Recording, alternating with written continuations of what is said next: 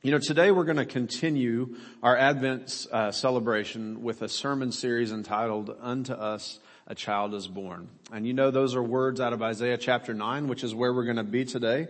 Uh, but this idea of the birth of a child, you know, the birth specifically of Jesus Christ. And there are few things in human existence, I think, that create more joy, more anticipation, more planning, uh, sometimes more heartache uh, than the birth of a child. And if you're a parent or have ever been an expectant parent, you know exactly what I'm talking about. And if you're somebody who wishes they could be a parent and for whatever reason that has never happened, then you know even more what I'm talking about. The longing for a child to be born. You know, Isaiah chapter 9 speaks about this type of expectation, the anticipation of a child's birth. And you know, every, every child is significant. But the child that is mentioned in Isaiah chapter 9, uh, who is Jesus Christ the Lord that we find out later, is not like any other child. He is like no other child that has ever been born.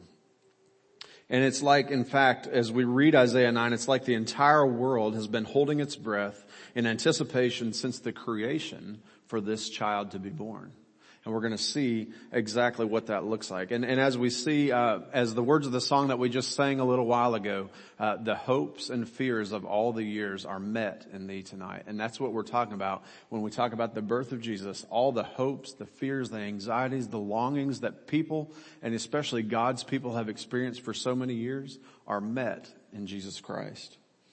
So during the, the season of Advent, we like to recapture that anticipation, to remember the longing that uh, God's people had for so long for the first coming of Christ.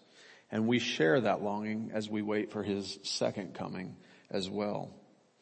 But over the next few weeks, we're going to camp out here in Isaiah chapter 9 uh, in these couple of verses, and we're going to also look over how the gospel accounts of Jesus' birth kind of relate to what is predicted here in Isaiah 9. And I hope it's a just encouraging time for you, a time that really gives you a renewed sense of longing, a renewed sense of a desire to have a strong relationship with Jesus Christ, this amazing baby who was born. Because you see, the birth of Christ, the birth of Jesus changes everything unto us a child is born and we're going to celebrate that this morning. So uh, follow along on the screens as I read uh, from Isaiah chapter 9 verses 1 through 7. It says this, but there will be no gloom for her who is in anguish. In the former time he brought into contempt the land of Zebulun and the land of Naphtali. But in the latter time he has made glorious the way of the sea, the land beyond the Jordan, Galilee of the nations. The people who walked in darkness have seen a great light. Those who dwelt in a land of deep darkness, on them a light has shone. You have multiplied the nation. You have increased its joy. They rejoice before you as with joy at the harvest, as they are glad when they divide the spoil. For the yoke of his burden and the staff for his shoulder, the rod of his oppressor, you have broken as on the day of Midian. For every boot of the trampling warrior in battle tumult and every garment rolled in blood will be burned as fuel for the fire. For unto us a child is born. Unto us a son is given and the government shall be upon his shoulder and his name shall be called wonderful counselor, mighty God, everlasting father, prince of peace. Of the increase of his government and of peace there will be no end on the throne of David and over his kingdom to establish it and to uphold it with justice and with righteousness from this time forth and forevermore. The zeal of the Lord of hosts will do this. This is the word of the Lord. I love those verses. I think they give us so many pictures of what is happening at the birth of Christ and not only what happens at the moment of Christ's birth, but what continues to happen every day following that uh, for the rest of eternity. You know, it might be interesting to think about why are we in the Old Testament as we are talking about the coming of Jesus, who's in the New Testament. But I think there's no better way to start than by looking in the Old Testament, which uh, the book of Isaiah was actually written some 600 years before the birth of Christ. He was predicting these things 600 years before Christ was born. And I think it's absolutely essential to begin here so that we can begin to see uh, and full, more fully understand who Christ is and why he had to come. Another song we sang this morning, what child is this? That's what I want us to ask over these next three weeks is what child is this that God sent to redeem us. This child that has been born to us. And so Christ came, I believe, to solve a problem.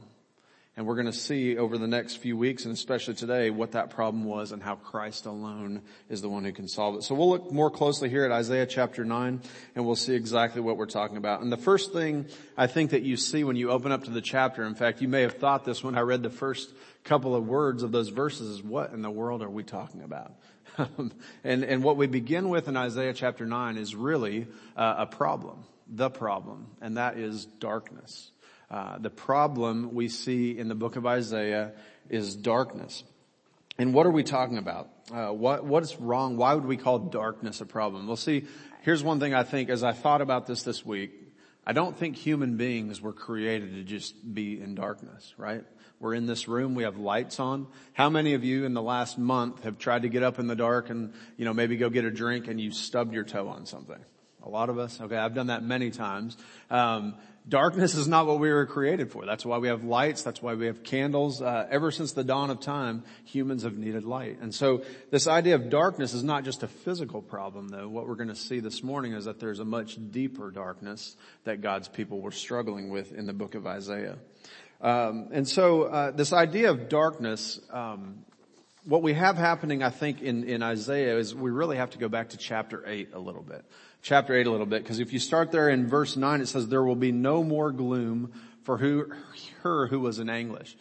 Um, in other words, the gloom is gone. Well, what gloom, what darkness are we talking about? So if we rewind two verses back into chapter 8, uh, chapter 8 of Isaiah verses 21 and 22, listen to this. This is talking about God's people. He says, this is what's going to happen to you because you've ceased to follow me. He's, God says to them, they will pass through the land greatly distressed and hungry. And when they are hungry, they will be enraged against, enraged and will speak contemptuously against their king and their God, and they will turn their faces upward, and they will look to the earth, but behold distress and darkness, the gloom of anguish, and they will be thrust into thick darkness. And then we get to chapter 9 where it talks about the solution to this darkness. But what is this darkness he's talking about? Uh, it's just a picture, I believe, that God is telling the people that you are stumbling around in darkness right now.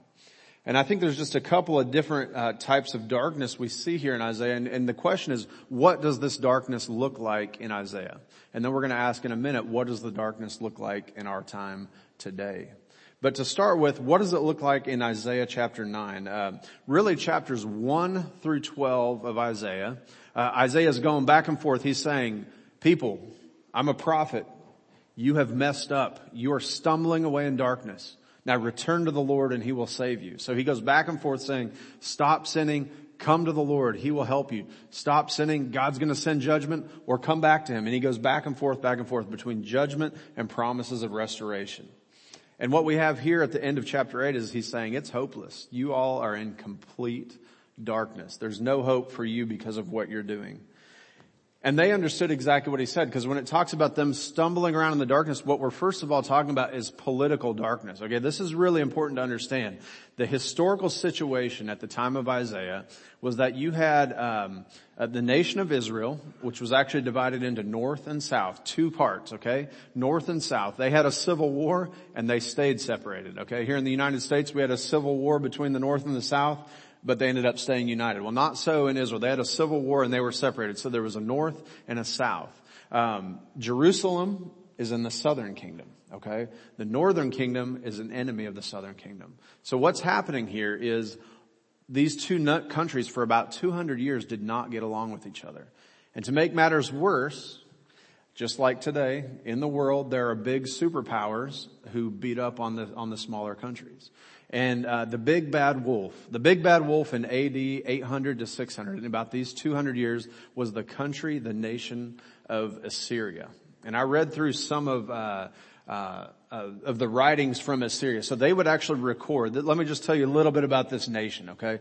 The nation of Assyria would write down the records of how they conquered peoples.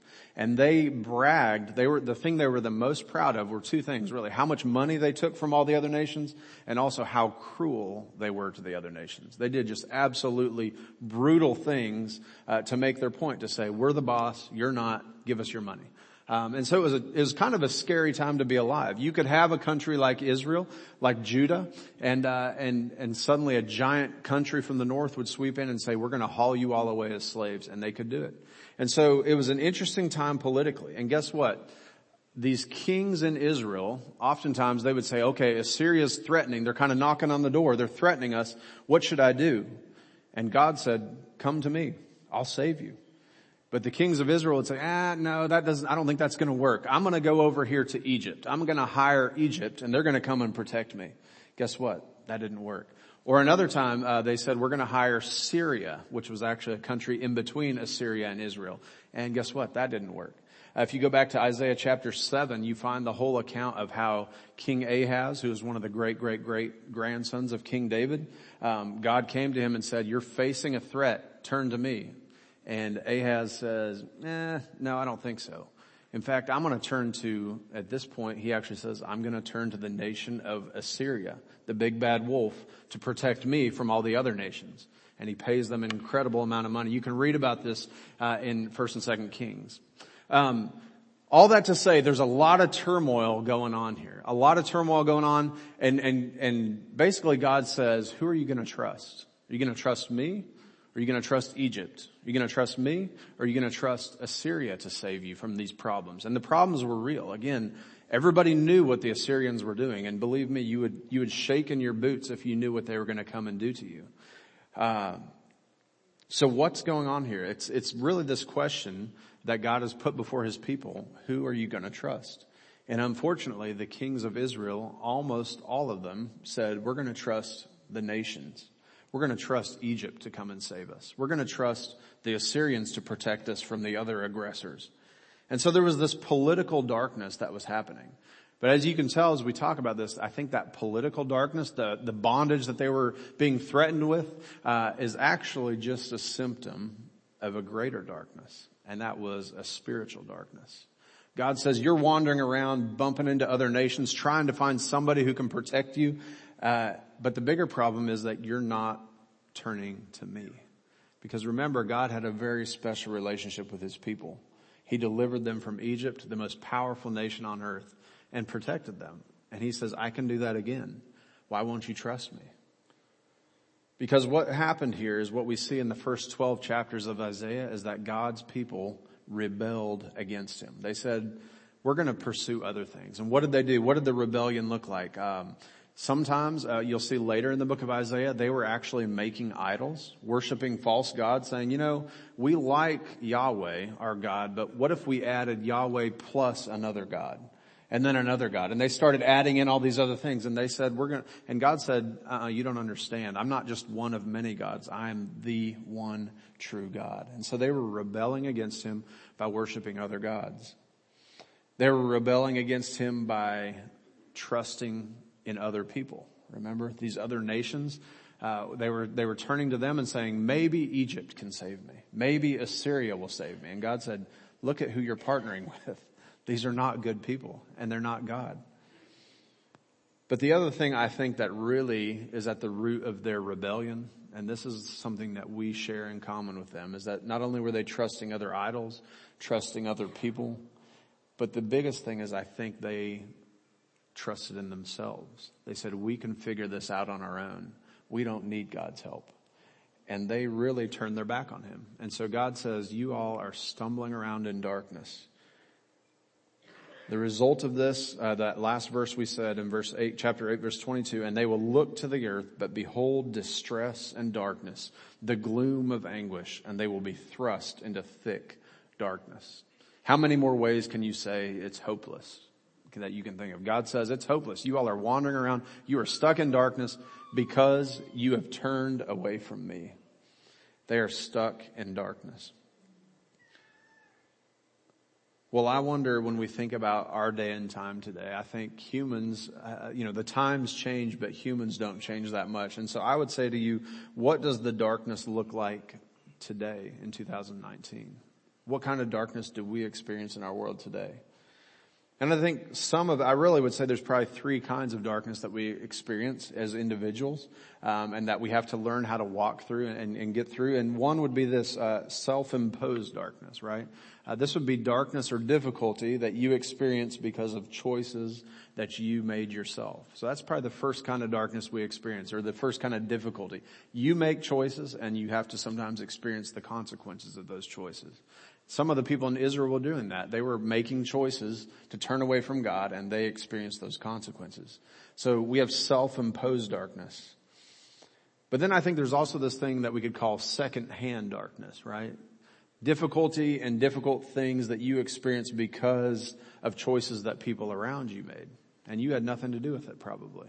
Uh, things like, um, you know, I think sometimes if you have, a, let's say you lived in a situation that was politically unstable, and we could say maybe the whole world is like that, right? Sometimes people like to throw a fit about how crazy things are in politics and internationally right now. I don't think it even compares to what was going on sometimes in, in, in the Old Testament times.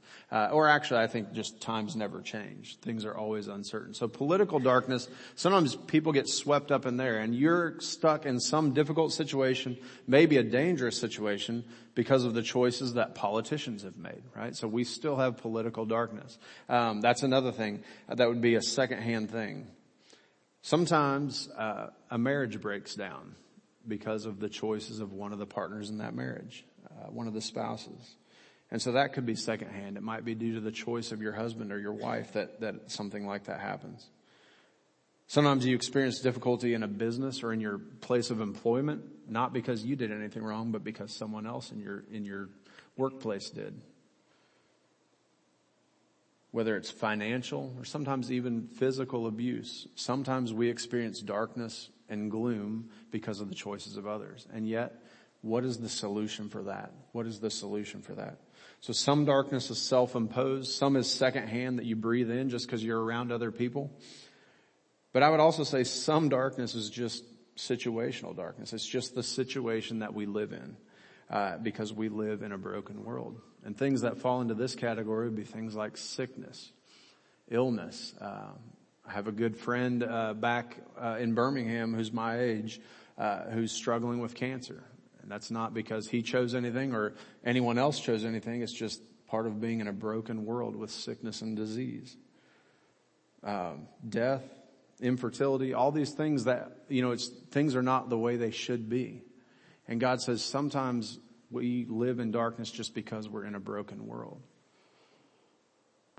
And so the question for us, I think, is the same that Isaiah asks the people in Isaiah chapter 9, is if you're experiencing any kind of darkness or difficulty or uh, troubling situation, who are you going to trust?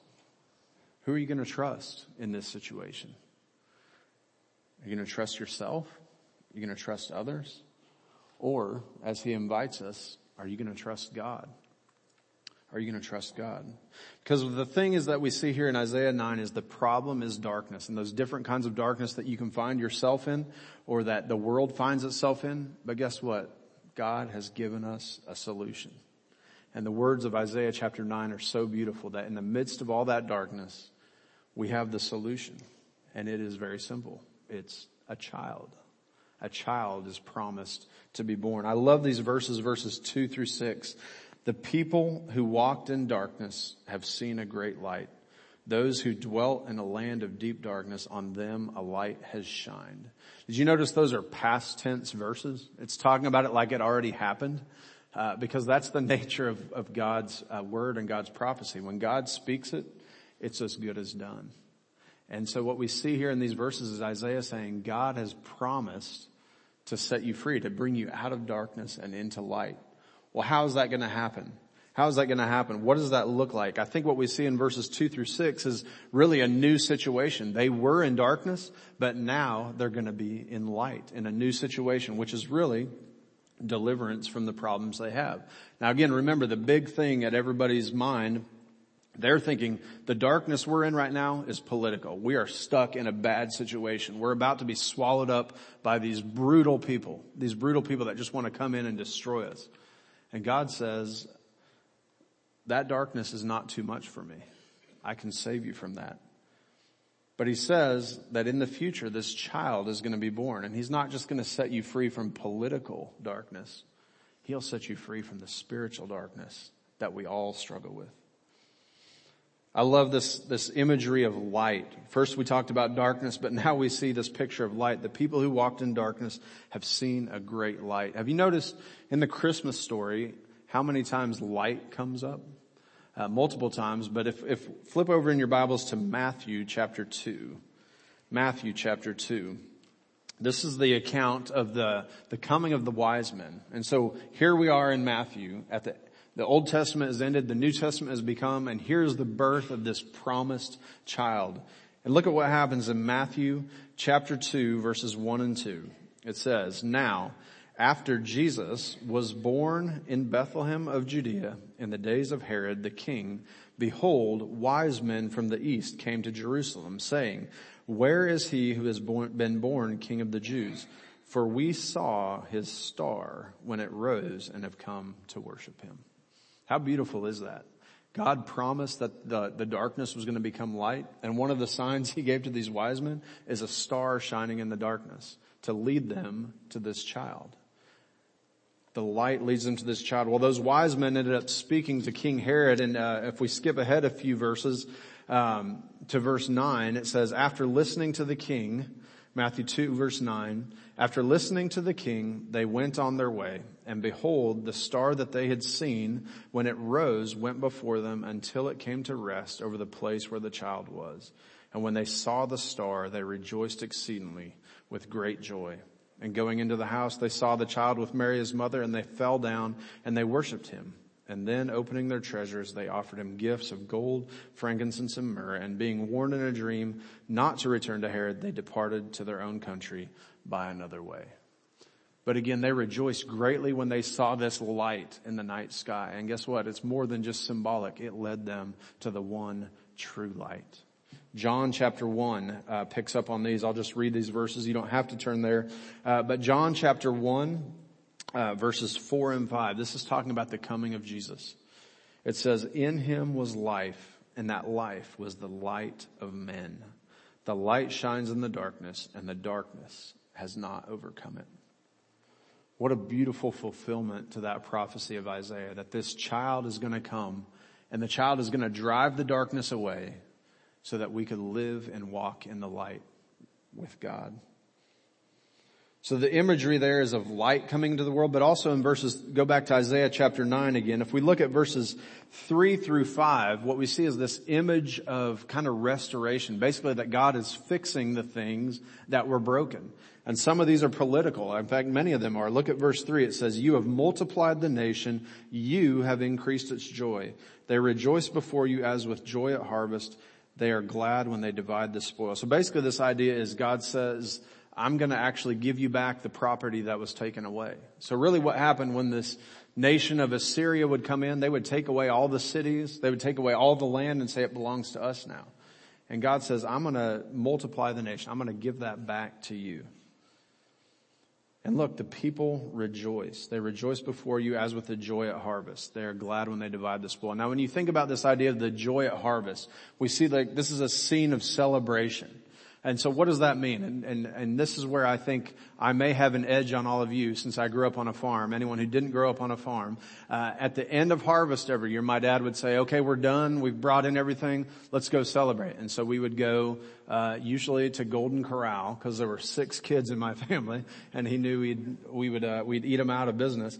And, uh, and we would celebrate every year. It was, the, it was like the thing we looked forward to the most every year and uh, just the joy of having a completed harvest. And God says, when I restore you, that's the kind of joy you're going to have. In fact, you read through the Old Testament, they always celebrated harvest to celebrate what God had provided, to say another season, another provision from God.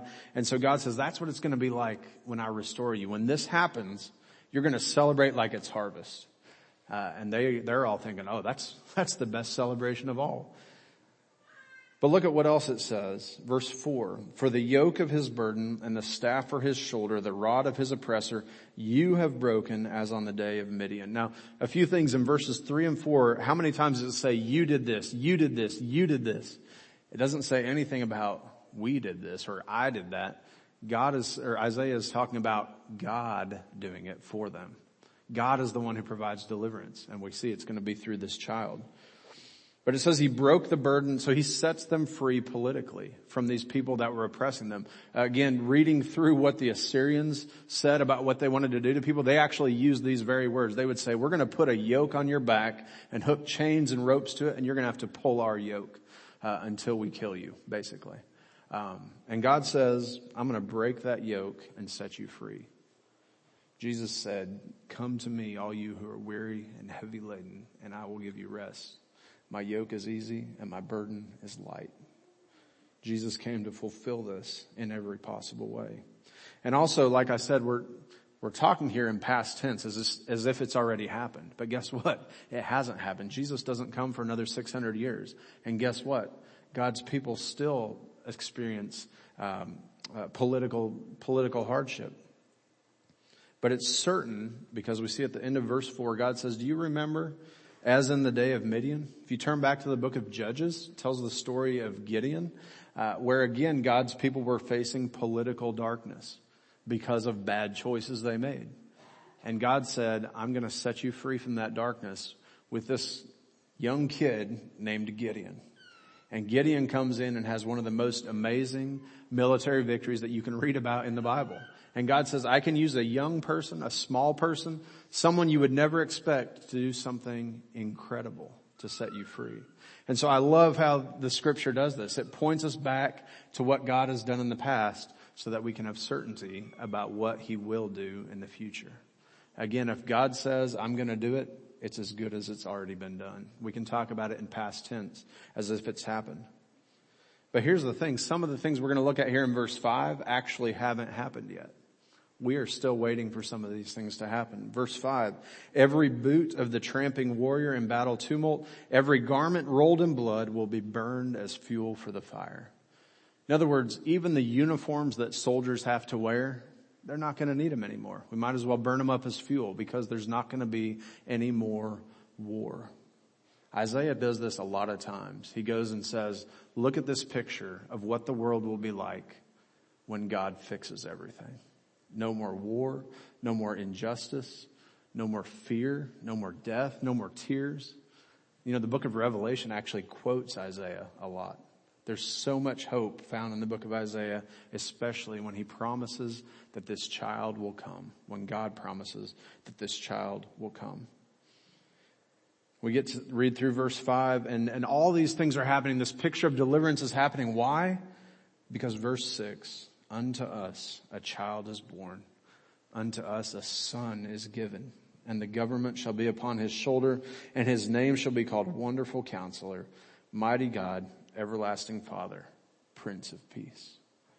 And over the next few weeks, we're going to kind of unpack those four names and talk about who is this child, this child that's been born unto us. We're going to look at those names and see what it is that this child has come to do. But for today, just realize God is telling us what kind of a child he's sending. And it's not a normal child. In fact, a lot of people could have heard this prophecy and they said, oh, a child's going to be born. That must mean our king is going to have a son and that'll be the new king who's going to set us free from these Assyrians. But guess what? The description that God gives here is not just a human description. In fact, this child is not even called a king because in the earlier chapters of Isaiah, we see what the kings do. Uh, in other words, Isaiah is kind of making a point here. He's saying this is a royal person like a king, but the kings that we're familiar with here, they all messed up royally. and, uh, and he says, this is not anything like that. This is a child who's going to be something completely different. In fact, some of these titles, as we'll see in the weeks ahead, can only refer to God himself.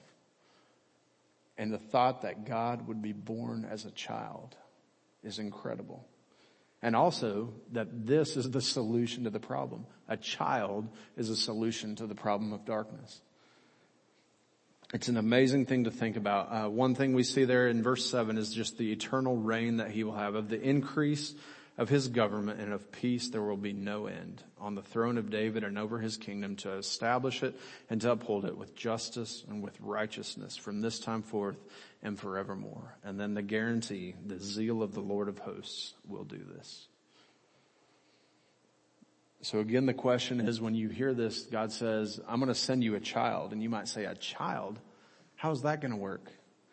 But God's question in the book of Isaiah, God's question today is, who are you going to trust? Will you trust this child that I'm sending to you? Because that's the solution is a child. And what we see is this child, uh, the solution is a child, uh, leads us to the invitation. The invitation is come to the light. This child is light as we find out. And so, uh, I want you to flip back with me to Isaiah chapter 2. Isaiah chapter 2. We're going to look at verses 1 through 5. Again, remember I told you Isaiah repeats himself over and over again. He makes a promise, then he gives judgment. He says, if you don't shape up, this is what's going to happen. But here's the promise from God. If you follow me, this is what will happen. But I love the verses of Isaiah 2 verses 1 through 5 really, I think drives home what we're talking about with this child that's to be born in Isaiah 9. Uh, verse 2, it says, It shall come to pass in the latter days that the mountain of the house of the Lord shall be established as the highest of the mountains, and it shall be lifted up above the hills, and all the nations shall flow to it. And many peoples shall come and shall say, come, let us go up to the mountain of the Lord, to the house of the God of Jacob, so that he may teach us his ways and we may walk in his paths. For out of Zion shall go the law and the word of the Lord from Jerusalem.